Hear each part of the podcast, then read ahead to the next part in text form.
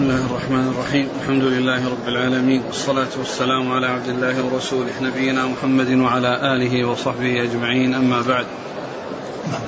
فيقول الإمام الحافظ أبو عبد الله بن ماجة القزويني رحمه الله تعالى، يقول في سننه: باب طاعة الإمام. قال: حدثنا أبو بكر بن أبي شيبة وعلي بن محمد قال حدثنا وكيع قال حدثنا الأعمش عن أبي صالح عن أبي هريرة رضي الله عنه أنه قال: قال رسول الله صلى الله عليه وعلى آله وسلم: من أطاعني فقد أطاع الله، ومن عصاني فقد عصى الله عز وجل، ومن أطاع الإمام فقد أطاعني، ومن عصى الإمام فقد عصاني. بسم الله الرحمن الرحيم. الحمد لله رب العالمين، وصلى الله وسلم وبارك على عبده ورسوله نبينا محمد وعلى آله وأصحابه أجمعين. أما بعد، يقول الإمام ماجه رحمه الله: باب في طاعة الإمام. آه الإمام ماجه رحمه الله أورد هذه الترجمة وكذلك ما بعدها مما يتعلق بطاعة الإمام وبطاعة الأمير، لأن الجيش لا بد فيه من أمير، ولا يكون الجيش يعني إلا وعليه أمير، ولهذا أورد الإمام ماجه رحمه الله هذه الأحاديث المتعلقة بالسمع والطاعة للأمراء، لأن من جملتهم أمراء الجيش، فيكون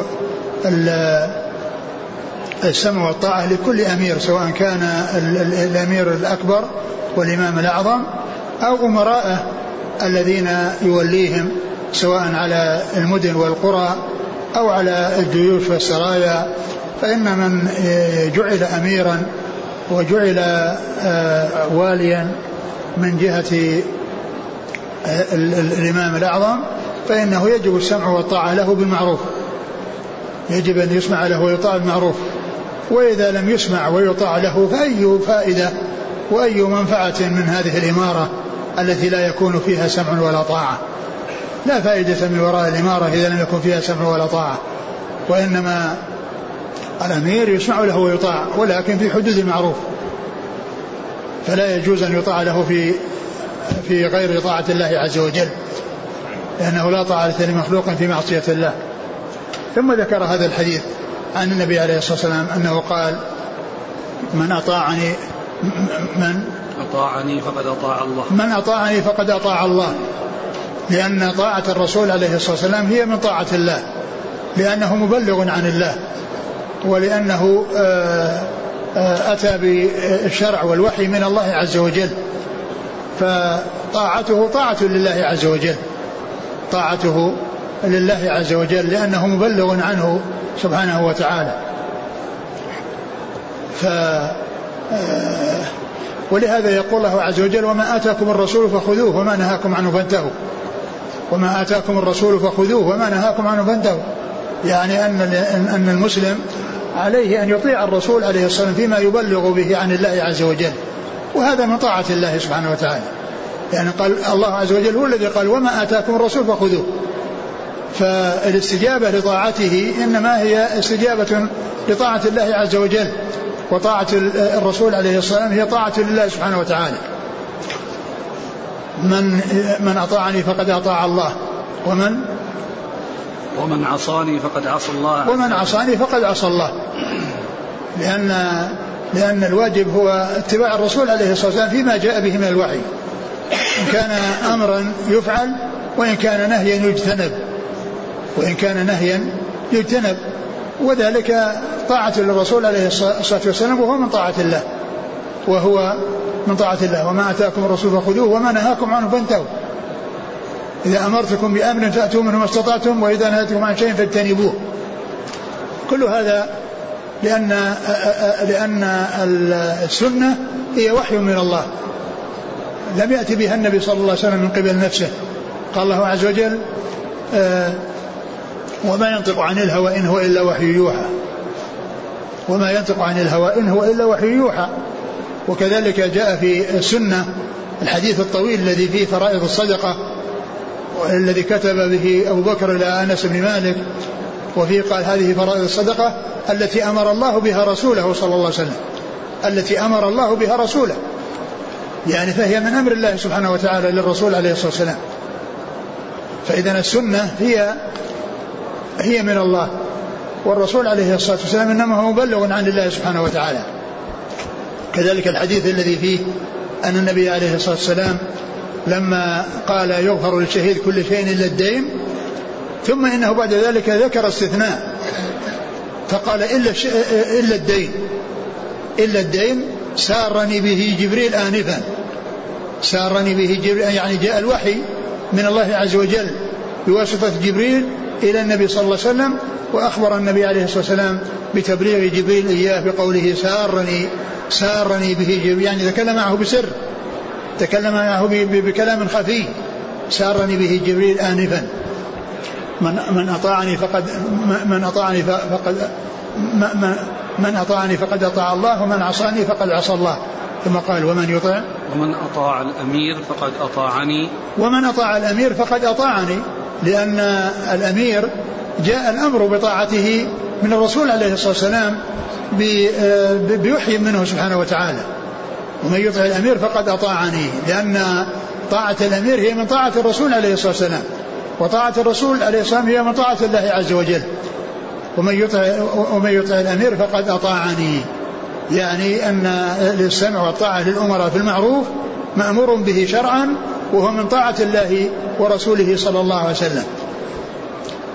ولهذا جاء في القرآن الكريم يا أيها الذين آمنوا أطيعوا الله وأطيعوا الرسول وأولي الأمر منكم، أطيعوا الله وأطيعوا الرسول وأولي الأمر منكم. فأمر بطاعته وطاعة رسوله صلى الله عليه وسلم وطاعة أولي الأمر، ولكنه أظهر الفعل أطيعوا وكرره مع الرسول عليه الصلاة والسلام، ولم يكرر مع أولي الأمر، وذلك أن الرسول عليه الصلاة والسلام معصوم، لا يبلغ عن الله إلا ما هو حق، ولا يصدر منه إلا ما هو حق، فهو معصوم صلوات الله وسلامه وبركاته عليه. وأما ولاة الأمور فلم يأتي معهم وأطيعوا الأمر منكم، وأطيعوا كما قال وأطيعوا الرسول، قال وأولي الأمر منكم، لم يعد الأمر بالطاعة معهم، لأن طاعتهم إنما هي تبع لطاعة الله ورسوله عليه الصلاة والسلام، طاعتهم تبعا لطاعة الله، لا تكون مستقلة يعني بأي شيء يأمرون به، فإنهم قد يأمرون بمعصية لأنهم غير معصومين، وإذا أمروا بمعصية فإنه لا يسمع لهم ولا يطاع، وإنما يسمع لهم ويطاع فيما هو طاعة لله ولرسوله صلى الله عليه وسلم. فإذا يعني هذه هي الحكمة من كون الفعل أطيعوا لم يأتي مع أولي الأمر، لأن أولي الأمر ليسوا لا يطاع لهم مطلقا بأي شيء يأمرون به، لأنهم غير معصومين، فقد يأمرون بمعصية فلا يسمع لهم ويطاع في المعصية. ولكن الرسول عليه الصلاة والسلام عيد الأمر قوله أطيعوا أطيعوا الرسول، لأنه معصوم لا يأتي إلا بما هو حق، ولا يبلغ إلا ما هو حق، كما قال الله عز وجل وما ينطق عن الهوى إن هو إلا وحي يوحى. ومن يطع الأمير فقد أطاعني ومن يعصي الأمير ومن عصى الإمام فقد عصاني ومن عصى الإمام فقد عصاني. الإمام هو الأمير، ولكن الإمام يكون أعظم الذي يلي أمر المسلمين، ويكون فيه أمراء يعني يعينهم يعني على على على جماعات، إما على قرى ومدن أو على يعني أو على يعني غزاة وجيوش وسرايا، فيؤمر عليهم أمير، فإنه يسمع ويطاع لكل أمير، يعني سواء الإمام الأعظم أو الأمراء الذين هم دونه والذين يوليهم، فإنه يجب السمع والطاعة للجميع بالمعروف. فهذا فيه بيان، وهذا الحديث فيه بيان أن طاعة الله أن طاعة الرسول عليه الصلاة والسلام متعينة، وأنه لا بد من الأخذ بالسنة، وأن من يقول أنه يأخذ بالقرآن ولا يأخذ بالسنة كافر بالكتاب والسنة، لأن السنة تبين القرآن وتوضحه، و... والتفاصيل تفاصيل الشريعة جاءت بالسنة، فإن الصلاة جاء الأمر بها في القرآن، لكن كون, كون الظهر أربع ركعات والعصر أربع ركعات والمغرب ثلاث والعشاء أربع والفجر ثنتين، هذا جاء بالسنة. ثم أيضا كيفية الصلوات من بدايتها إلى نهايتها هذا إنما جاء بالسنة لا يوجد في القرآن. فمن قال إنه إنما يتعبد بالقرآن أو أنه يأخذ ما جاء بالقرآن هو كافر بالقرآن والسنة، لأن القرآن قال الله فيه وما أتاكم الرسول فخذوه وما نهاكم عنه فانتهوا، فالذي لا يأخذ بالسنة لا يأخذ بالقرآن. ثم أيضا الزكاة جاء إقامة الزكاة يعني إيتاء الزكاة، وقد جاء تفاصيلها بالسنة سواء فيما يتعلق بالأموال التي تزكى أو يعني فيما يتعلق بالشروط التي تتوفر في الزكاة المال المزكى أو في يعني مصارف الزكاة. مصارف الزكاة جاء في القرآن ثمانية مصارف، ولكن جاء تفاصيل أخرى فيما يتعلق بالمصارف، فكل ذلك يؤخذ وكل ذلك يعمل به ولا يترك شيئا جاء في سنة الرسول عليه الصلاة والسلام، بل يؤخذ به كما يؤخذ في القرآن. وكذلك الحج، الحج جاء أكثر تفاصيله جاءت في السنة، والرسول عليه الصلاة والسلام قال في الصلاة صلوا كما رأيتموني أصلي، وقال في الحج خذوا عني مناسككم ومن ومن عصى الإمام فقد عصاني. نعم. قال حدثنا أبو بكر بن أبي شيبة. وقد جاء أيضا في الحديث الصحيح عن النبي صلى الله عليه وسلم أنه قال كل أمتي يدخلون الجنة إلا من أبى، كل أمتي يدخلون الجنة إلا من أبى. قيل ومن يأبى يا رسول الله؟ قال من أطاعني دخل الجنة ومن عصاني فقد أبى. نعم. قال حدثنا أبو بكر بن أبي شيبة ثقة رجل أصحاب كتب إلا الترمذي. وعلي بن محمد هو طنافسي ثقة أخرجه النسائي في مسند علي وابن ماجة. عن وكيع وكيع بن الجراح ثقة أخرج أصحاب الكتب. عن الأعمش سليمان بن مهران ثقة أخرج أصحاب الكتب. عن أبي صالح وهو ذكوان السمان ثقة أخرج أصحاب الكتب. عن أبي هريرة أبي هريرة رضي الله عنه أكثر الصحابة حديثا. قال حدثنا محمد بن بشار وأبو بشر بكر بن خلف قال حدثنا يحيى بن سعيد قال حدثنا شعبة قال حدثني أبو التياح عن أنس بن مالك رضي الله عنه أنه قال قال رسول الله صلى الله عليه وسلم اسمعوا وأطيعوا وإن استعمل عليكم عبد حبشي كأن رأسه زبيبة. ثم جاء هذا ذكر جاء هذا عن أنس رضي الله عنه أن النبي صلى الله عليه وسلم قال اسمعوا وأطيعوا يعني الأمراء والولاة، وإن استعمل عليكم عبد حبشي كأن رأسه زبيبة، يعني أن السمع والطاعة مطلوب ولازم للناس للأمير الذي يوليه الإمام الأعظم، فإنه إذا ولى أحدا فإنه يسمع له ويطاع ولو كان عبدا ولو كان عبدا مملوكا، يعني إذا استؤذن سيده وولي وسيده ترك منافعه بحيث يعني يستعملها أو يعني تستعمل أو ينتفع بها في الأمور العامة بأن ولاه الأمير أو كان العبد للأمير فولاه، فإنه يجب السمع والطاعة يجب السمع والطاعة لأي أمير يؤمر أيا كان ما دام أنه أمر يعني في ولاية خاصة من قبل الإمام الأعظم، فإنه يسمع له ويطاع.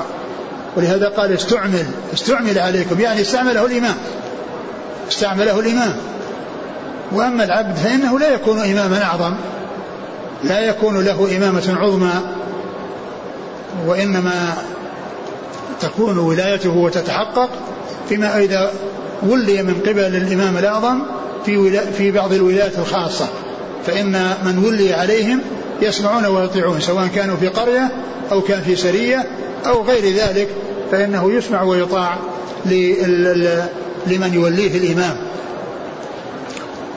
يسمع له ويطاع ولا يعصى ولا يقال إنها إنها إنه عبد أو أنه كذا وأنه كذا، فما دام أمر فإنه يجب السمع له والطاعة.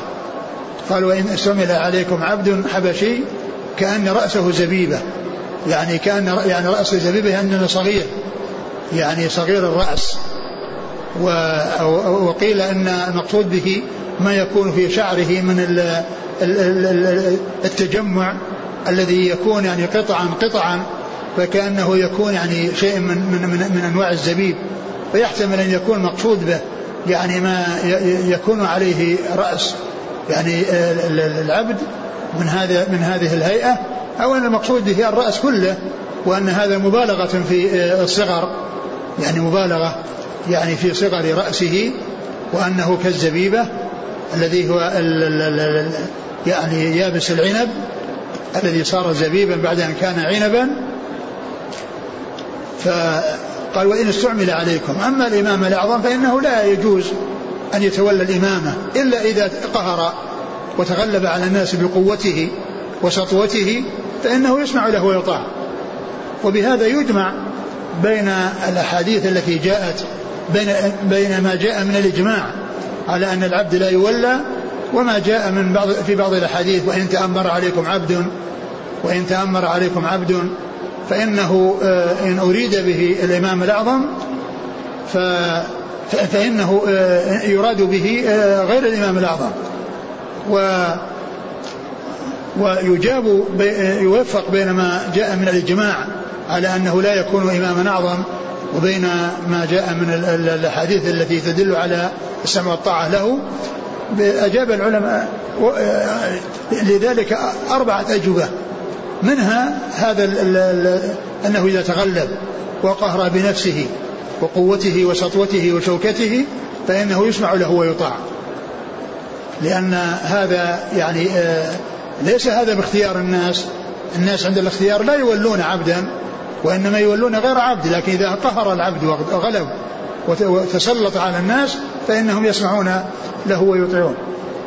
وكذلك أيضا فسر أو جمع بين هذا بأن ذكر العبد إنما هو في إذا أمر من جهة الأمير، وليس المقصود به الإمامة العظمى. وكذلك أيضا قيل أن هذا من, من, من, من المقصود به في بيان الشيء الذي لا يكون، ويعلق الأمر على, على شيء لا يكون مبالغة، أنه لو حصل كذا فإنه كذا، يعني أن, أن هذا من, من قبيل يعني ذكر المستحيل أو ذكر الذي لا يمكن أن يكون، أنه إن كان فإنه لا بد من السمع والطاعة، لا بد من السمع والطاعة.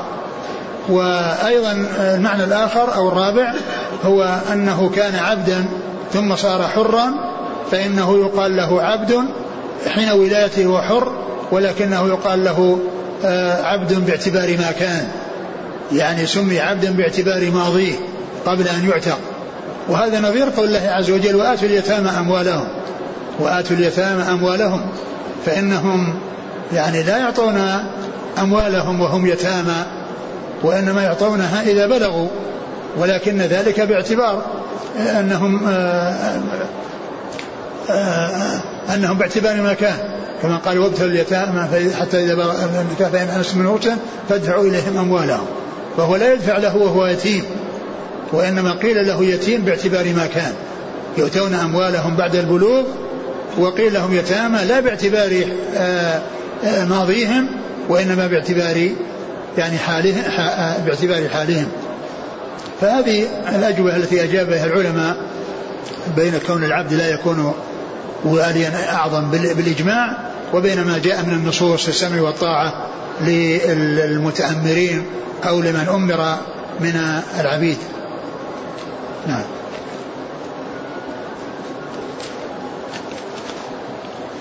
قال حدثنا محمد بن بشار ثقة أخرج أصحاب الكتب وهو شيخ لأصحاب الكتب، وأبو بشر بكر بن خلف وهو صدوق للبخاري تعليقا وأبو داود بن ماجة. نعم. عن يحيى بن سعيد القطان ثقة أخرج أصحاب الكتب، عن شعبة شعبة بن الحجاج ثقة أخرج أصحاب الكتب، عن أبي التياح وهو ثقة أخرج أصحاب الكتب، عن أنس بن مالك رضي الله عنه وهو خادم الرسول عليه الصلاة والسلام وأحد السبع المكثرين من حديثه. قال حدثنا أبو بكر بن أبي شيبة قال حدثنا وكيع بن الجراح عن شعبة عن يحيى بن الحصين عن جدته أم الحسين رضي الله عنها أنها قالت سمعت رسول الله صلى الله عليه وسلم يقول إن أمر عليكم عبد حبشي مجدع فاسمعوا له وأطيعوا ما قادكم بكتاب الله. ثم ذكر هذا الحديث عن أم الحسين رضي الله عنها أن النبي صلى الله عليه وسلم قال إن أمر عليكم عبد فاصبعوا له وأطيعوه، وإن كان مجدعا يعني أن كان يعني آه يعني مع كونه عبدا أيضا مجدع بأن مقطوع أنفه أو مقطوعة أذنه يعني فيه يعني آه بالإضافة إلى كونه عبدا يعني مملوكا أيضا مجدع، يعني هذا مبالغة في بيان أنه يسمع له ويطاع على أي حال ما دام أنه مولى من جهة الأمير، يعني قال إن أمر عليكم أمره الأمير فاسمعوا له واطيعوا ما قادكم بكتاب الله، يعني أن السمع والطاعة معروف ما دام يأمركم بطاعة الله وما دام يعني يأمركم بشيء ليس في معصية الله فعليكم أن تسمعوا وتطيعوا. أما إذا آآ آآ أمر بشيء في معصية الله فهذا لا يسمع ويطاع لأي أمير سواء الإمام الأعظم أو من دونه. نعم. قال حدثنا أبو بكر بن أبي شيبة عن وكيع بن الجراح عن شعبة نعم عن يحيى بن الحصين هو ثقة له مسلم وداود والنسائي بن ماجة نعم عن جدته أم الحسين رضي الله عنها أخرج لها مسلم وأصحاب السنن. نعم. ما قادكم بكتاب الله، يعني أنه إذا كان يأمركم، لأن المقصود السمع والطاعة بالأمر، يعني بكونه يأمرهم بشيء هو طاعة لله، وليس معنى ذلك أنه يعني يكون يعني إذا كان عاصيا لا يسمع له ويطاع، يسمع له ولو كان عاصيا ولو كان عنده معصية ولو كان عنده فسوق، إلا إذا وجد الكفر البواح الواضح الجلي الذي لا لا إشكال فيه، فهذا هو الذي لا يعني لا يقر على ولايته. وأما هذا بالنسبة للذي أمره الأمير، يعني ما قادكم بكتاب الله، يعني ما أمركم بكتاب الله، ما أمركم بطاعة الله عز وجل، لا أنه معناه يكون أنه أنه سليم من المعاصي وأنه ليس عنده شيء معاصي، يسمع له ويطاع ولو كان عنده شيء معاصي، ما دام أن أمره إنما هو فيما هو طاعة لله، لأن المأمور يسمع ويطيع في حدود الطاعة. أما إذا أمر بغير طاعة أو بشيء غير طاعة لله عز وجل ولرسوله صلى الله عليه وسلم فإنه لا يسمع له ولا يطاع. يعني الاستدلال بهذه الجملة ما قادكم بكتاب الله على أن ولاية الأمير مناطة بالحكم بما أنزل الله. إذا أمر الأمير إذا أمر الناس بشيء فإنه له يسمع له ويطاع إذا أمر، وليس معنى ذلك أنه أنه على استقامة وأن ما يحصل منه خطأ ولا يحصل منه معاصي ولا يحصل منه ظلم ولا يحصل منه جور، يسمع له ويطاع وإن كان عاصيا وإن كان جائرا. قال حدثنا محمد بن بشار قال حدثنا محمد بن جعفر قال حدثنا شعبة عن أبي عمران الجوني عن عبد الله بن الصامت عن أبي ذر رضي الله عنه أنه انتهى إلى الربذة وقد أقيمت الصلاة فإذا عبد يؤمهم فقيل هذا أبو ذر فذهب يتأخر، فقال أبو ذر أوصاني خليلي صلى الله عليه وسلم أن أسمع وأطيع وإن كان عبدا حبشيا مجدع الأطراف. ثم ذكر حديث أبي ذر رضي الله عنه أنه ذهب إلى الربذة وإذا إمام يعني يصلي بالناس وهو عبد، فلما قيل له هذا أبو ذر يعني رجع ليتأخر كأنه ما دخل في الصلاة، يعني ما دخل في الصلاة، فقيل له هذا أبو ذر يعني قد أقيمت الصلاة والإمام تقدم وهو عبد، فقيل هذا أبو ذر، فيعني يعني يعني أراد أن يرجع وأن يتأخر حتى يتقدم أبو ذر حتى يتقدم أبو ذر رضي الله عنه، فقال قال قال أبو ذر أوصاني خليلي صلى الله عليه وسلم أن أسمع وأطيع وإن كان عبدا حبشيا مجدع الأطراف. أوصاني خليلي أن أسمع وأطيع وإن كان عبدا مجدع الأطراف، يعني أنه يسمع ويطاع للأمير وللوالي الذي يلي الناس ولو كان عبدا، حتى ولو كان مع كونه عبدا مجدع الأطراف، يعني كان يكون أنفه مجذوع أو أذنه مقطوعة، وهذا نقص يعني في العبد، فإنه وإن كان كذلك فإنه لا بد من السمع والطاعة له. وقول أبي ذر رضي الله عنه أوصاني خليلي, يعني خليله رسول الله صلى الله عليه وسلم, وأطلق عليه أنه خليله, وقد جاء عن النبي صلى الله عليه وسلم أنه قال إن الله اتخذني خليلا كما اتخذ إبراهيم خليلا, ولو كنت متخذا من أمتي خليلا اتخذت أبا بكر خليلا.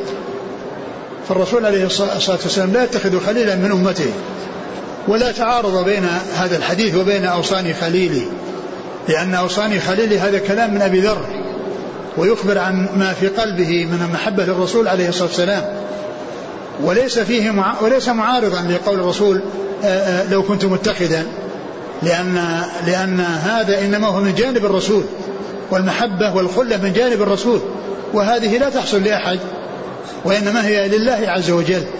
ولو كانت حاصلة لأحد لكان الذي يستحقها أبو بكر رضي الله عنه, لأن قوله صلى الله, قوله صلى الله عليه وسلم ولو كنت متخذا من أمتي خليلا لاتخذت أبا بكر خليلا إخبار عن أمر لا يكون أن لو كان كيف يكون, عن أمر لا يكون أن لو كان كيف يكون. لو كنت متخذا وهو لا يتخذ لكان المتخذ أبا بكر, لكان المتخذ أبا بكر. فإذا لا تنافي أو لا تعارض بين أوصاني خليلي وبين قوله صلى الله عليه وسلم ولو كنت متخذا, لأن الرسول عليه الصلاة والسلام ما اتخذ أبا ذر خليلا, وما اتخذ أبا بكر خليلا, وما كان اتخذ أحدا من أمته خليلا, وإنما هو خليل الله عز وجل.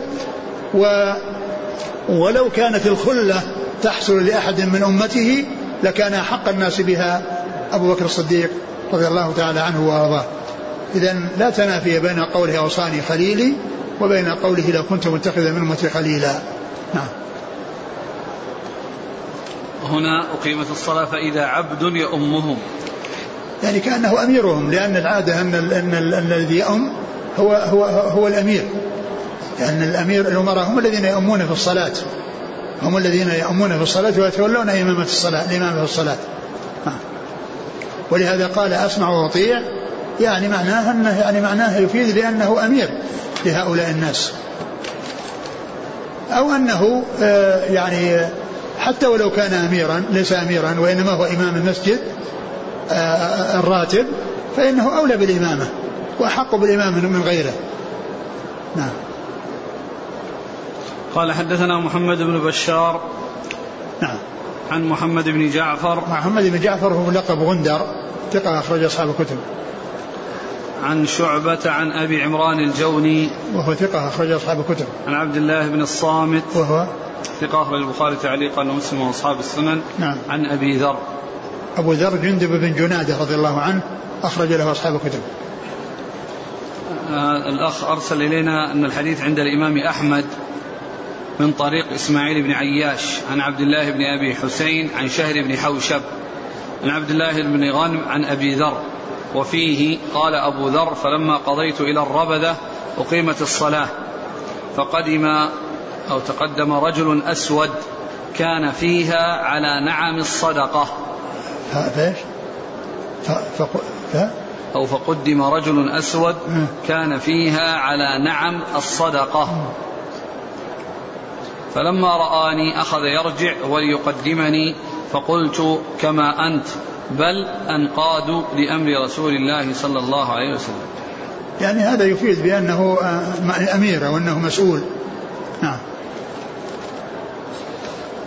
ذكرتم ما شاء الله إليكم إذا كان هذا الوالي أو الأمير من الأمير الأعظم العبد. نعم. يقول السائل فإذا كان المؤمر علينا من قبل رئيس الدولة امرأة, المرأة لا تصلي بالناس, الأمير يصلي بالناس, يعني يصلي بالناس, ولكن إذا ابتليتم بامرأة اسمعوا وأطيعوا, ولكن ال يعني ال اسمعوا وأطيعوا بالمعروف. والمرأة لا تصلح للولاية, لا للولاية الخاصة ولا للولاية العامة, لأن الأمير يصلي بالناس وله حق الإمامة, والمرأة لا تصلح أن تكون إمامة, بل ولا تصلح أن تكون في الصف الأول أو صفوف الرجال, بل يجب أن تكون في صفوف النساء, كقوله عليه الصلاة والسلام خير صوف الرجال أولها وشرها آخرها وخير صوف النساء آخرها وشرها أولها. فالمرأة يعني لا يجوز بالإجماع أن تكون والية, ولكن إذا وليت وابتلي الناس بها وأمرت بطاعة فإنه يسمع له الطاعة. الكافر نفسه إذا تغلب وهو كافر فإنه يسمع له الطاعة في المعروف, إذا لا يمكن التخلص منه ولا يمكن للناس يتخلصوا من الكافر فإنهم يسمعون ويطيعون في المعروف.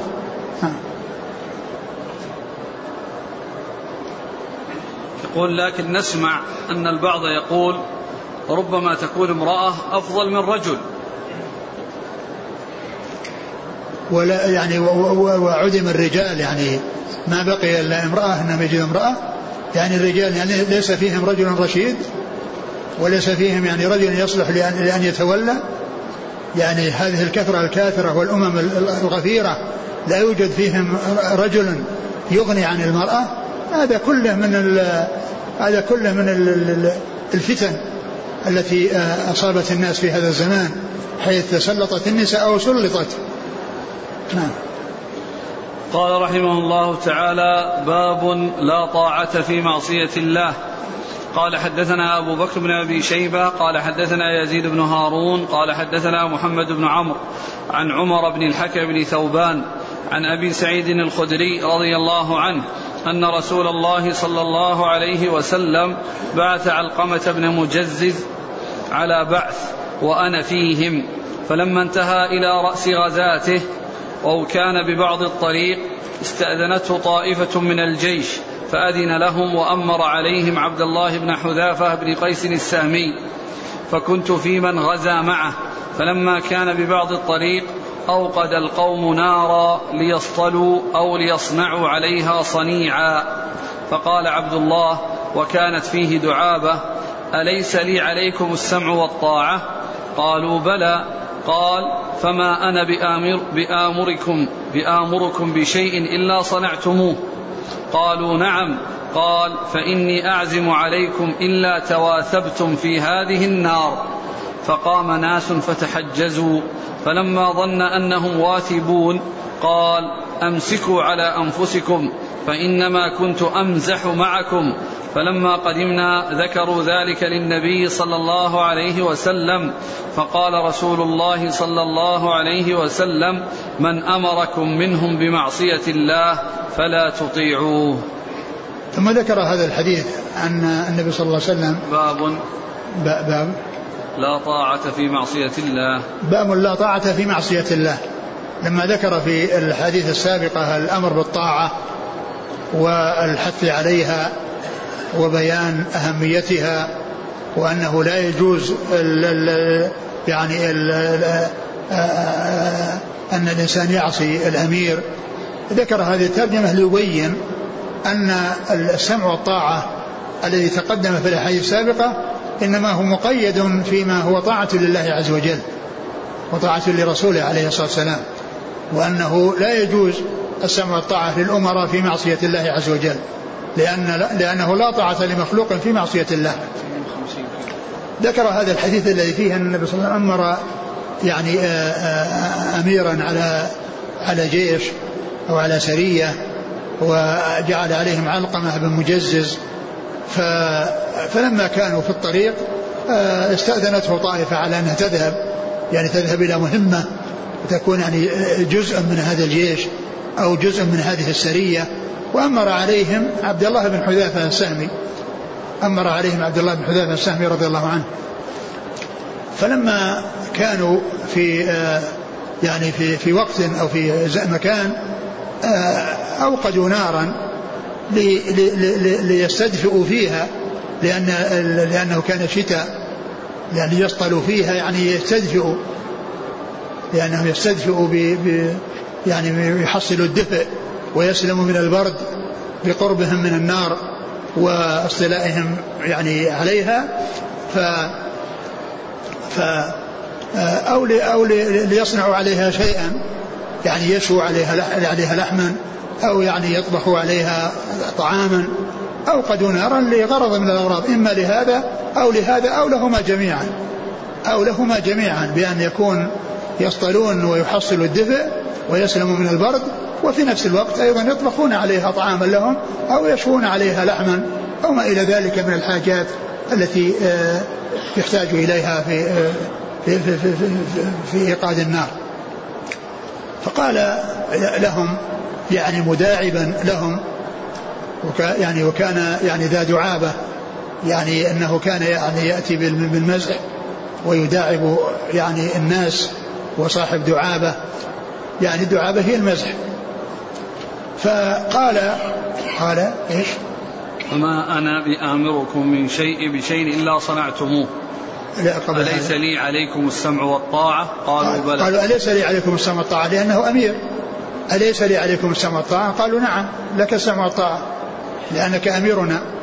فقال فما أنا بآمركم بشيء إلا صنعتموه، قالوا نعم، يعني كل شيء آمركم به تسمعون وتطيعون فيه، قالوا نعم. قال فإني أعزم عليكم إلا تواثبتم في هذه النار. قال فإني أعزم عليكم، أي آمركم بعزيمة وأمر يعني لازم وع- وع- وع- يعني هو يعني فيه عزم، إلا تواثبتم في هذه النار، يعني وقعتم فيها ويعني و- صرتم فيها، إلا تواثبتم في هذه النار. فكان تهيأ بعض بعضهم لي- ليقع فيها، ولا المقصود من ذلك والله أعلم أنهم يعني يعني يقعون فيها يعني مارين مسرعين، لأنهم يبقون فيها حتى يهلكوا ويموتوا، ولكن ينفذون أمره بأن يقعوا فيها ويمضوا بسرعة، يعني بحيث يعني الواحد يأتي بسرعة ويطلع في النار ويقع في النار ثم يتجاوز، لأنها نار محدودة ليصطلوا عليها أو ليطبخوا عليها طعاما. فيكون يعني هذا هو المعنى الذي والله أعلم المقصود، لا المقصود بهم أنهم يموتون وأنهم يهلكون أنفسهم بهذه النار وأنهم يقتلون أنفسهم بوقوعهم في النار، وإنما يسمعون له ويطيعون بشيء فيه دخولهم النار.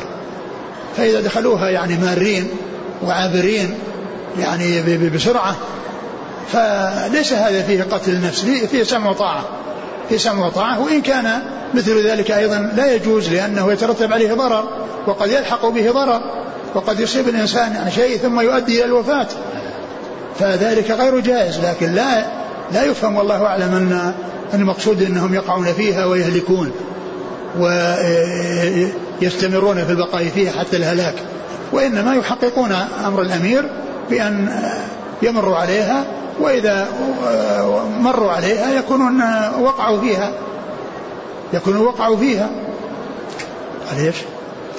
فقام الناس فتحجزوا فتحجزوا يعني تهيئوا، يعني يعني يعقدون حجزهم. ثم أيضا هذا عقد الحجز هذا يدل على المعنى الذي أشرت إليه، لأن لأن هذا يعني شأن الإنسان الذي يعني يريد أن يسرع أو يريد أن لأن لأن كل إنسان يعني يحزم شيء على بطنه أو على حجزته، يعني معناه أنه ليكون عنده نشاط وعنده قوة. فيكون المقصود أنهم يريدون أن يحققوا رغبته ويمتثلوا أمره بأن يطلعوا في النار ويتجاوزوها. نعم. فلما ظن أنهم واثبون قال أمسكوا على أنفسكم فإنما كنت أمزح معكم. فلما ظن أنهم واثبون وأنهم سيحصل منهم الإقدام على أن يطلعوا في النار ويقتحموها ويتجاوزوها، قال إنما كنت أمزح معكم، يعني هذا الكلام إنما هو كلام مزح ليعرف يعني مدى سمعهم وطاعتهم له، ليعرف مدى كونهم يسمعون ويطيعون. نعم. قال فلما قدموا فلما قدمنا ذكروا ذلك للنبي صلى الله عليه وسلم فقال من أمركم منهم بمعصية الله فلا تطيعوه. ثم لما قدموا على النبي صلى الله عليه وسلم وذكروا ذلك له عليه الصلاة والسلام قال من أطاعكم منهم، يعني من الأمراء، بشيء في معصية الله عز وجل فلا تطيعوه. وفي اللفظ الآخر إنما الطاعة بالمعروف، إنما الطاعة بالمعروف، يعني الطاعة مقصورة على أن يكون في معروف، أما إذا كان في معصية فلا سمع ولا طاعة. ومحل الشاهد من إيراد الحديث هو هذه الجملة الأخيرة، من من أمركم من من أمركم منهم بمعصية الله فلا تطيعوه. من أمركم بشيء في معصية الله فلا تطيعوه. قال حدثنا أبو بكر بن أبي شيبة عن يزيد بن هارون هو الواسطي ثقة أخرج أصحاب الكتب. عن محمد بن عمرو وهو بن علقمة هو قاص الليثي صدوق أخرج أصحاب الكتب. عن عمر بن الحكم بن ثوبان وهو صدوق أخرج البخاري تعليقا ومسلم وأبو داود والنسائي بن ماجه. نعم. عن أبي سعيد الخدري وهو سعد بن مالك بن سنان الخدري رضي الله عنه أحد السبعة المعروفين بكثرة الحديث عن النبي صلى الله عليه وسلم.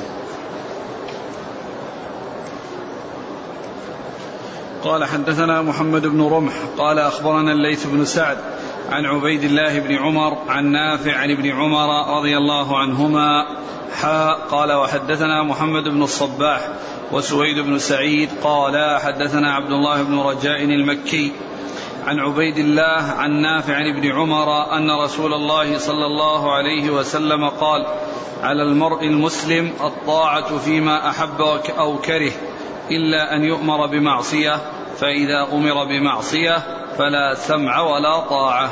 ثم ذكر حديث ابن عمر رضي الله تعالى عنهما عن المسلم السمع والطاعة فيما أحب وكره, يعني السمع والطاعة للأمراء فيما يحبه وفيما يكرهه, يعني حتى ولو كانت نفسه غير منقادة إليه و... ولكنه ليس بمعصية فإنه يسمع ويطيع في الشيء الذي يحبه والشيء الذي يكرهه, يسمع ويطيع فيما تنشرح له نفسه وترتاح له نفسه وينشرح له صدره, وفيما يكرهه ولا يعجبه ولا يحبه فإنه يسمع ويطيع ما دام أنه ليس بمعصية الله. قال إلا أن يؤمر أحدكم بمعصية فلا سمع ولا طاعة, يعني هذا استثناء من قوله في سمع في, في كل ما أحب وكره, يعني إلا في حالة واحدة وهي أن يؤمر بمعصية فعند ذلك لا يسمع ولا يطيع, لأن طاعة الله عز وجل مقدمة على طاعة غيره. وإذا أمر الله بطاعة وأمر الأمير بمعصية هي معصية لله عز وجل بترك يعني هذا الأمر أو وقوع في أمر محرم حرمه الله فإنه لا يسمع ولا يطاع في هذه الحالة. قال حدثنا محمد بن رمح هو المصري ثقة أخرج مسلم وابن ماجه. عن الليث بن سعد ثقة أخرج أصحاب الكتب. عن عبيد الله بن عمر هو العمري المصغر ثقة أخرج أصحاب الكتب. عن نافع عن ابن عمر نافع مولى بن عمر ثقة أخرج أصحاب الكتب.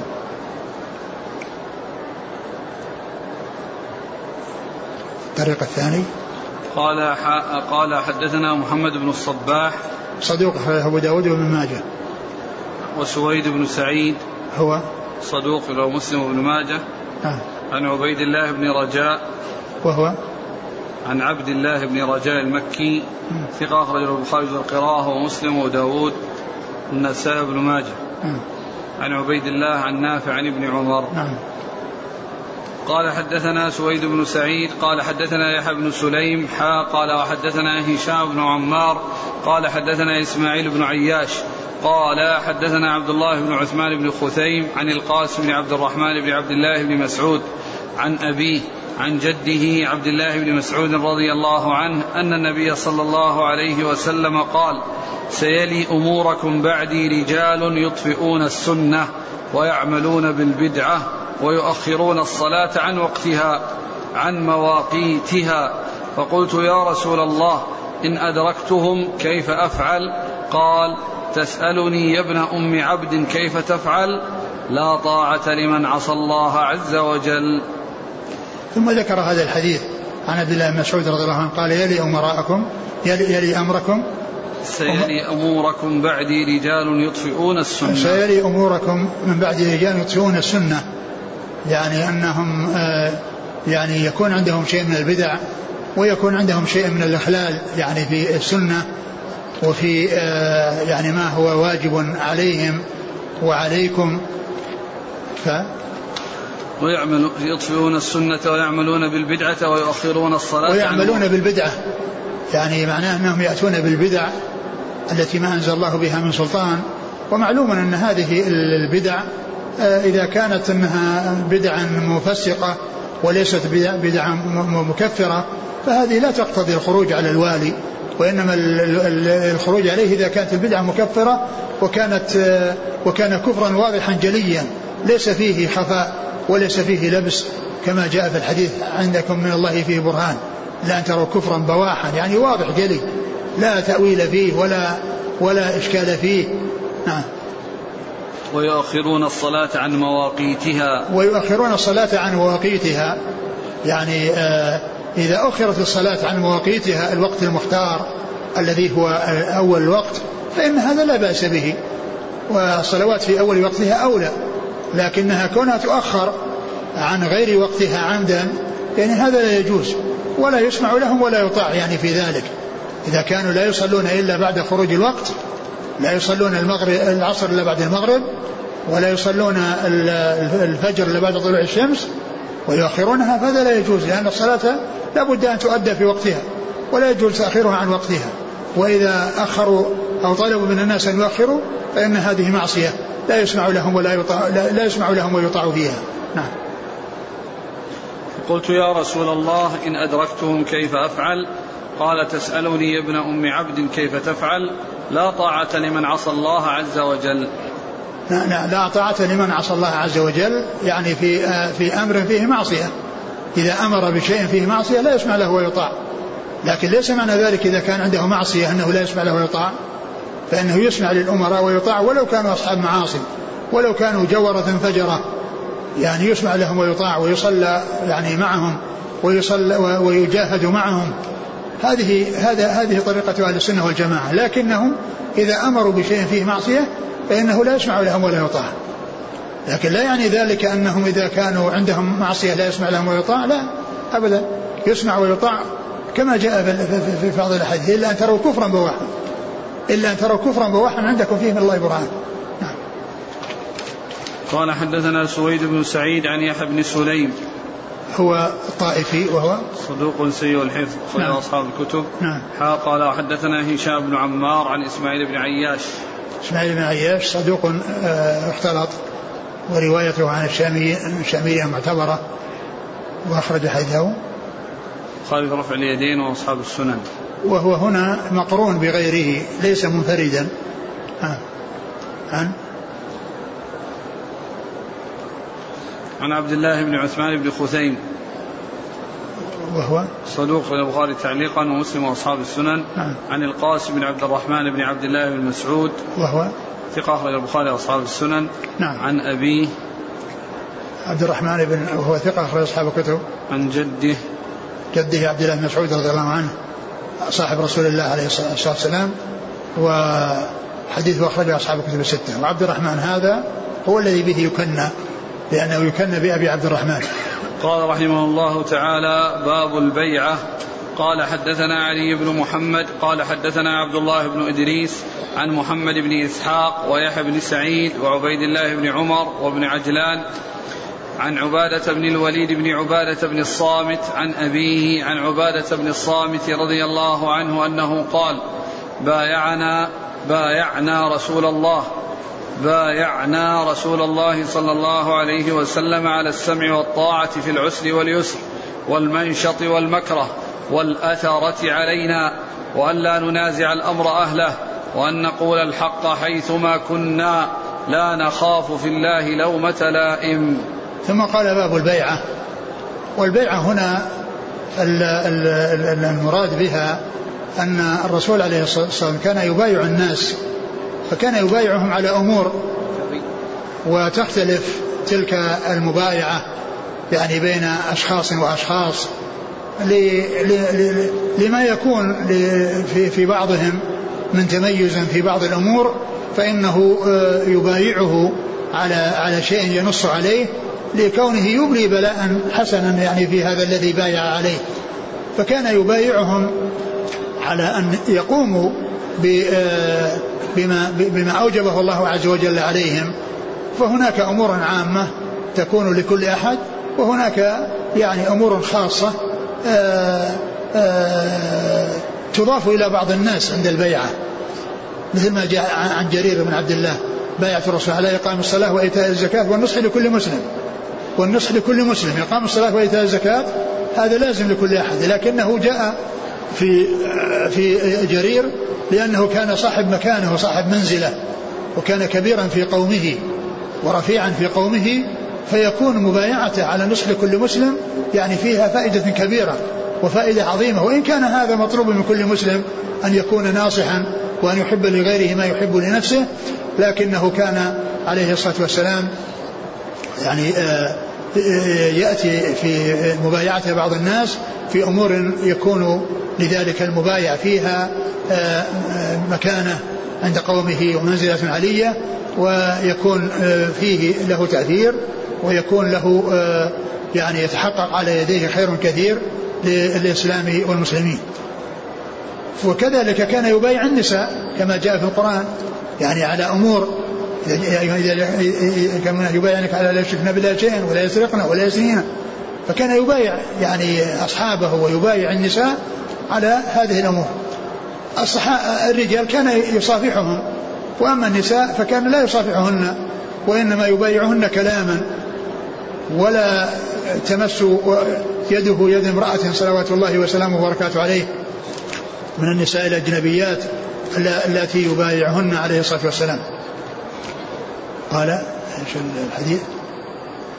قال بايعنا بايعنا رسول الله على السمع والطاعة في العسر واليسر، بايعنا رسول الله على السمع والطاعة يعني للأمراء وأنهم يسمعون ويطيعون للأمراء في العسر واليسر، يعني في الأمور التي فيها مشقة وفي الأمور التي فيها سهولة وراحة، يعني مثل ما تقدم يعني هناك في ما يحب ويكره، لأن الذي يحب يعني يكون فيه يسر والذي يكره يعني فيه عسر، ففي العسر واليسر يعني في الشيء الذي فيه مشقة والذي فيه مضرة والذي فيه صعوبة على الإنسان. وكذلك اليسر يعني ليس المبايع على أن في حال اليسر يسمع ويطيع وفي حال العسر لا يسمع، وإنما يسمع في الجميع، فكما يسمع فيما هو يسر عليه وفيما نفسه ترتاح إليه وينشرح صدره إليه له فإنه يسمع ويطاع في الأمور التي يكون عليه فيها مشقة. نعم. والأثرة علينا، والأثرة علينا المقصود بالمبايعة الأثرة يعني على الصبر، على الصبر يعني أنهم إذا حصل أثرة وميز غيرهم عليهم وقدم غيرهم عليهم في العطايا أو في الولايات أو ما إلى ذلك فإنه يسمع ويطاع ويصبر الإنسان على الأثرة، يعني لا يكون كونه ما حصل له شيء واستؤثر بالمال أو بالجاه أو بالمناصب عليه يعني يحصل منه أمور لا تجوز، بل عليه أن يسمع ويطيع ولو قدم غيره عليه ممن يرى أنه هو أولى منه، ممن يرى أنه غيره هو أولى منه. فالمقصود بالمبايعة على الأثرة الصبر، الصبر على الأثرة. نعم. وألا ننازع الأمر أهله، وألا ننازع الأمر أهله يعني لا ينازعون الأمراء والولاة يعني الولاية، بل عليهم أن يسمعوا ويطيعوا ويصبروا ولو حصل لهم أثرة ولو قدم غيرهم عليهم ولو استؤثر بالمال عليهم. والأثرة هي الاستئثار بالأمر المشترك، الاستئثار بالأمر المشترك الذي يكون لهم ولغيرهم، فإذا قدم غيرهم عليهم وميز غيرهم وأعطوا ولم أعطي غيرهم ولم يعطوا ولم يعطوا فإن عليهم أن يسمعوا ويطيعوا، ولا يكون ذلك دافعا لهم إلى الخروج وعدم السمع والطاعة. فلا ينازعون الأمر أهله ولو كان هناك أثر عليهم. نعم. وأن, وأن نقول الحق حيثما كنا لا نخاف في الله لومة لائم، وأن يقولوا بالحق حيث كانوا لا يخافون في الله لومة لائم، يعني يأمرون بالمعروف وينهون عن المنكر بالحكمة والموعظة الحسنة و ولا يخافون بالله لومة لائم إذا أدوا ما هو واجب عليهم. قال حدثنا علي بن محمد عن عبد الله بن إدريس هو الأودي ثقة أخرج أصحاب الكتب، عن محمد بن إسحاق وهو المدني صدوق أخرجه البخاري تعليقا ومسلم وأصحاب السنن، ويحيى بن سعيد الأنصاري ثقة أخرج أصحاب الكتب. عبيد الله بن عمر وابن عجلان. محمد بن عمر مرة. ومحمد بن عجلان صدوق أخرجه البخاري تعليقا ومسلم وأصحاب السنة. عن عبادة بن الوليد بن عبادة. عبادة بن الوليد بن عبادة هو ثقة أخرج أصحاب الكتب إلا الترمذي. نعم. عن أبيه وهو ثقة أخرج أصحاب الكتب إلا النسائي. إلا أبا داود. إلا أبا داود. عن عبادة بن الصامت رضي الله عنه أخرج أصحاب الكتب.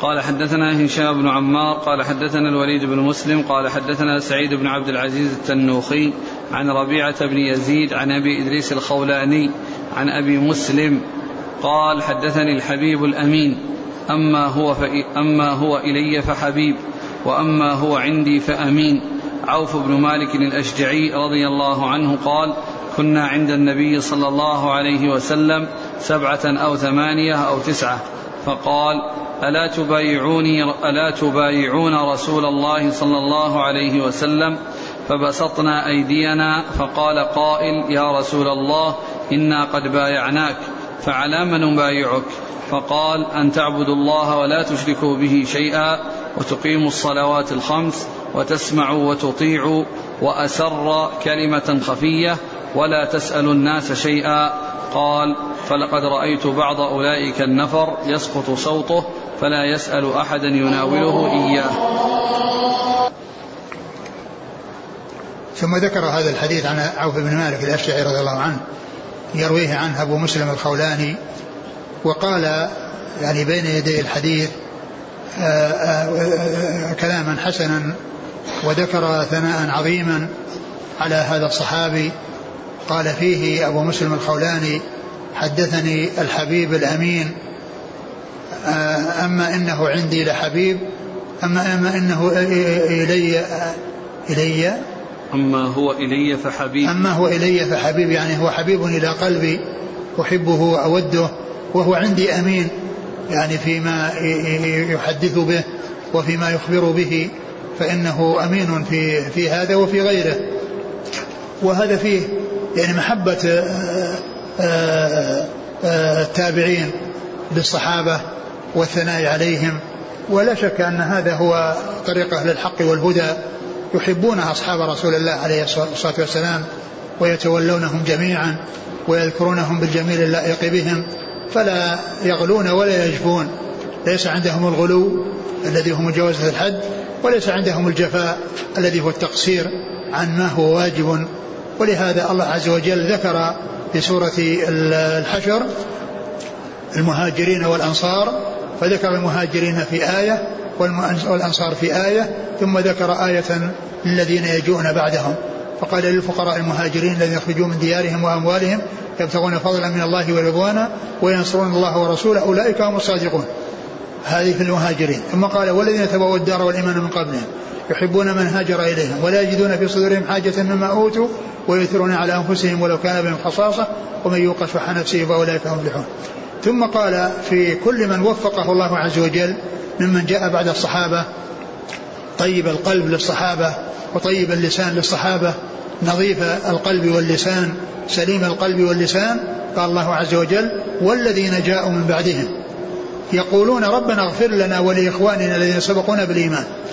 وهذا فيه سلامة قلوبهم لأن كونهم يدعون لهم يعني معناه ألسنتهم يعني سلامة ألسنتهم يقول ربنا اغفر لنا ولإخواننا الذين سبقونا بالإيمان فهذا فيه سلامة الألسنة. أما سلامة القلوب فهم يقولون ولا تجعل في قلوبنا غلا للذين آمنوا فإن قلوبهم نظيفة وسليمة ويسأل الله عز وجل أن يبقيها سليمة ولا يجعل فيها شيء من الغل عليهم. وهذا من توفيق الله عز وجل لمن يكون كذلك. والذين جاءوا بعدهم يقول ربنا اغفر لنا ولإخواننا الذين سبقونا بالإيمان ولا تجعل في قلوبنا غلا للذين آمنوا ربنا إنك رؤوف رحيم. وإذا فالناس ثلاثة أصناف مهاجرون وأنصار وأناس يأتون بعد المهاجرين والأنصار يحبونهم ويتولونهم ويدعون لهم وقلوبهم نظيفة وألسنتهم نظيفة. ومن كان آآ آآ ليس على هذا المنهج ولا ليس على هذه الطريقة التي جاءت في هذه الكلمة فإنما ظفر بالخذلان وظفر بالخسران. فهذا التابعي يعني يبين يعني ما في قلبه وما في نفسه من المحبة والمودة لهذا الصحابي الجليل. وهذا هو الواجب على كل مسلم يريد الخير لنفسه، أن يحب جميع أصحاب الرسول عليه الصلاة والسلام، وأن يتولاهم، وأن يدعو لهم، وهذه علامة السعادة وعلامة التوفيق للإنسان. وعلامة الخذلان أن يكون في قلبه غل على أحد منهم، علامة الخذلان أن يكون في قلبه غل على أحد منهم، لأنهم هم أهل, أهل السبق إلى كل خير والحرص على كل خير، رضي الله تعالى عنهم وأرضاهم. نعم. قال الحديث قال, قال ألا تبايعوني ألا تبايعوني فبسطوا أيديهم يريدون أن يبايعوه، فقال بعضهم قد بايعناك يا رسول الله، فعلى ما نبايع، يعني أنهم أخبروا بأنها سبقت البيعة وأنهم بايعوه على السمع والطاعة وعلى على القيام بما يجب عليهم للإسلام. فقال إيش؟ أن تعبدوا الله ولا تشركوا به شيئا أن تعبدوا الله ولا تشركوا به شيئا وهذا هو أول شيء دعا عليه الرسول عليه الصلاة والسلام، وإنما هذا تأكيد تأكيد وليس بتأسيس، لأن, لأن هذا أول شيء أمروا به وأول شيء دعا إليه الرسول عليه الصلاة والسلام، فإنه أول ما بعثه الله في مكة كان يمشي في, في, في المواسم ويأتي في تجمعات الناس ويقول يا أيها الناس قولوا لا إله إلا الله تفلحوا، يا أيها الناس قولوا لا إله إلا الله تفلحوا. فإن هذا, هذا تأكيد، وذلك لأهمية العبادة وأنها هي الأساس، وأن كل عمل بدون إخلاص العبادة لله عز وجل فإنه هباء منثور ولا عبرة له ولا قيمة. أن تعبدوا الله ولا تشركوا به شيئا وتقيموا الصلوات الخمس وتقيموا الصلوات الخمس وهذا أهم شيء يدعى إليه بعد التوحيد. وقد جاء في حديث معاذ بن جبل لما بعث إلى اليمن أمره بأن يدعو الناس إلى التوحيد، ثم يأمرهم يدعوهم إلى الصلاة، ثم يدعوهم إلى الزكاة. إنك تأتي قومنا في الكتاب فليكن أول ما تدعوهم إلى شهادة لا إله إلا الله وأن محمد رسول الله، فإنهم أجابوك لذلك فأعلمهم الله فرض عليهم خمس صلوات في كل يوم وليلة، فإنهم أجابوك لذلك فأعلمهم الله فرض عليهم صدقة في أموالهم تؤخذ من أغنيائهم وترد على فقرائهم. فهنا ذكر هذه الأشياء وإن كانت هي موجودة من قبل، لكن كل هذا لبيان التأكيد تأكيد ولبيان أهمية هذه الأمور وأنها هي الأساس الذي يبنى عليه, عليه غيره. فالشهادتان وعبادة الله وحده ثم الصلاة والزكاة، هذا أهم شيء يأتي به الإنسان. ولهذا لما بين عليه الصلاة والسلام الإسلام في حديث جبريل وحديث ابن عمر بين ذكر الشهادتين أولا ثم الصلاة ثم الزكاة ثم الصيام ثم الحج. نعم. وتسمعوا وتطيعوا وأسر كلمة خفية ولا تسأل الناس شيئا. تسمعوا وتطيعوا يعني الأمراء، يعني فيما يأمرون به من طاعة الله عز وجل، ولا تخالفوهم ولا تعصوهم في طاعة الله فيما في غير معصية، لا تعصوهم في غير معصية، ولا يحصل منكم أي شيء يكون فيه ضررا عليهم وعلى وعلى الرعية. وأسر كلمة قال ولا تسأل الناس شيئا، يعني كأن هذه الكلمة هذه أيضا يعني تكلم بها ولكن بخفية. قال ولا تسأل الناس شيئا، يعني أن الإنسان يستغني عن الناس ويحرص على أن لا يحتاج إلى الناس، وإن احتاج إليهم واضطر إلى ذلك فالأمر فيه سعة، ولكن الأولى للإنسان أن يكون على غنية وعلى أن يحرص على أن يستغني عن الناس ولا يحتاج إلى الناس. ولهذا يعني كان هذا شاقا عليه، ولهذا كان الواحد منهم يسقط صوته وهو على فرسه فلا يقول لمن يمشي ناولني الصوت، وإنما ينزل هو ويأخذه بنفسه. كل ذلك يعني استجابة لأمر الرسول عليه الصلاة والسلام، وإن كان ذلك سائغا وجائزا، لكن لحرصهم على تنفيذ ما جاء بالرسول عليه الصلاة والسلام وأنهم لا يسألون الناس، يعني حتى السوط لو سقط منه وهو على فرسه فإنه ينزل ويحمله ولا يطلب من غيره أن يناوله إياه. نعم. قال حدثنا هشام بن عمار عن الوليد بن مسلم. الوليد بن مسلم ثقة أخرج أصحاب الكتب. عن سعيد بن عبد العزيز التنوخي وهو ثقة أخرج أصحاب الكتب البخاري المفرد ومسلم وأصحاب السنن. نعم. عن ربيعة بن يزيد وهو ثقة أخرج أصحاب الكتب. نعم. عن أبي إدريس الخولاني وهو ثقة أخرج أصحاب الكتب. عن أبي مسلم الخولاني وهو ثقة أخرج له مسلم وأصحاب السنن. نعم. عن عوف بن مالك الأشجعي رضي الله عنه أخرجه أصحاب الكتب. قال حدثنا علي بن محمد قال حدثنا وكيع قال حدثنا شعبة عن عتاب مولى هرمز قال سمعت أنس بن مالك رضي الله عنه يقول بايعنا رسول الله صلى الله عليه وسلم على السمع والطاعة فقال فيما استطعتم. ثم ذكر هذا الحديث أن النبي صلى الله عليه وسلم قال بايعنا رسول الله على السمع والطاعة ثم قال فيما استطعتم, يعني الإنسان يعني يسمع ويطيع فيما يستطيع, أما إذا كلف شيئا لا يستطيعه فلا يكلف الله نفسا إلا وسعها, يعني ولهذا ولهذا نفس العبادات الإنسان يأتي بها على حسب الاستطاعة. إذا أمرتكم بأمر فأتوا منه ما استطعتم, صل قائما فإن لم تستطع فقاعدا فإن لم تستطع فعلى جنب, فالإنسان يسمع ويطيع فيما هو قادر عليه, أما إذا كان عاجزا عنه ولا يقدر عليه فلا يكلف الله نفسا إلا وسعها, والله عز وجل لا يكلف في عبادته من لا يكلف أحدا فوق طاقته, وإنما يكلف في حدود الطاقة كما جاء ذلك يعني مبينا في كتاب الله عز وجل وسنة رسوله صلى الله عليه وسلم. قال حدثنا علي بن محمد عن وكيع عن شعبة عن عتاب مولى هرمز هو صدوق ابن ماجة عن أنس بن مالك. قال حدثنا محمد بن رمح قال أنبانا الليث بن سعد عن أبي الزبير عن جابر رضي الله عنه قال جاء عبد فبايع النبي صلى الله عليه وسلم على الهجرة ولم يشعر النبي صلى الله عليه وسلم أنه عبد, فجاء سيده يريده فقال النبي صلى الله عليه وسلم بعنيه فاشتراه بعبدين أسودين, ثم لم يبايع أحدا بعد ذلك حتى يسأله أعبد هو. والله تعالى أعلم, وصلى الله وسلم وبارك على عبده ورسوله نبينا محمد وعلى آله وأصحابه أجمعين. جزاكم الله خيرا وبارك الله فيكم, ألهمكم الله الصواب ووفقكم للحق, ونفعنا الله بما سمعنا وغفر الله لنا ولكم وللمسلمين أجمعين. سبحانك اللهم وبحمدك أشهد أن لا إله إلا أنت.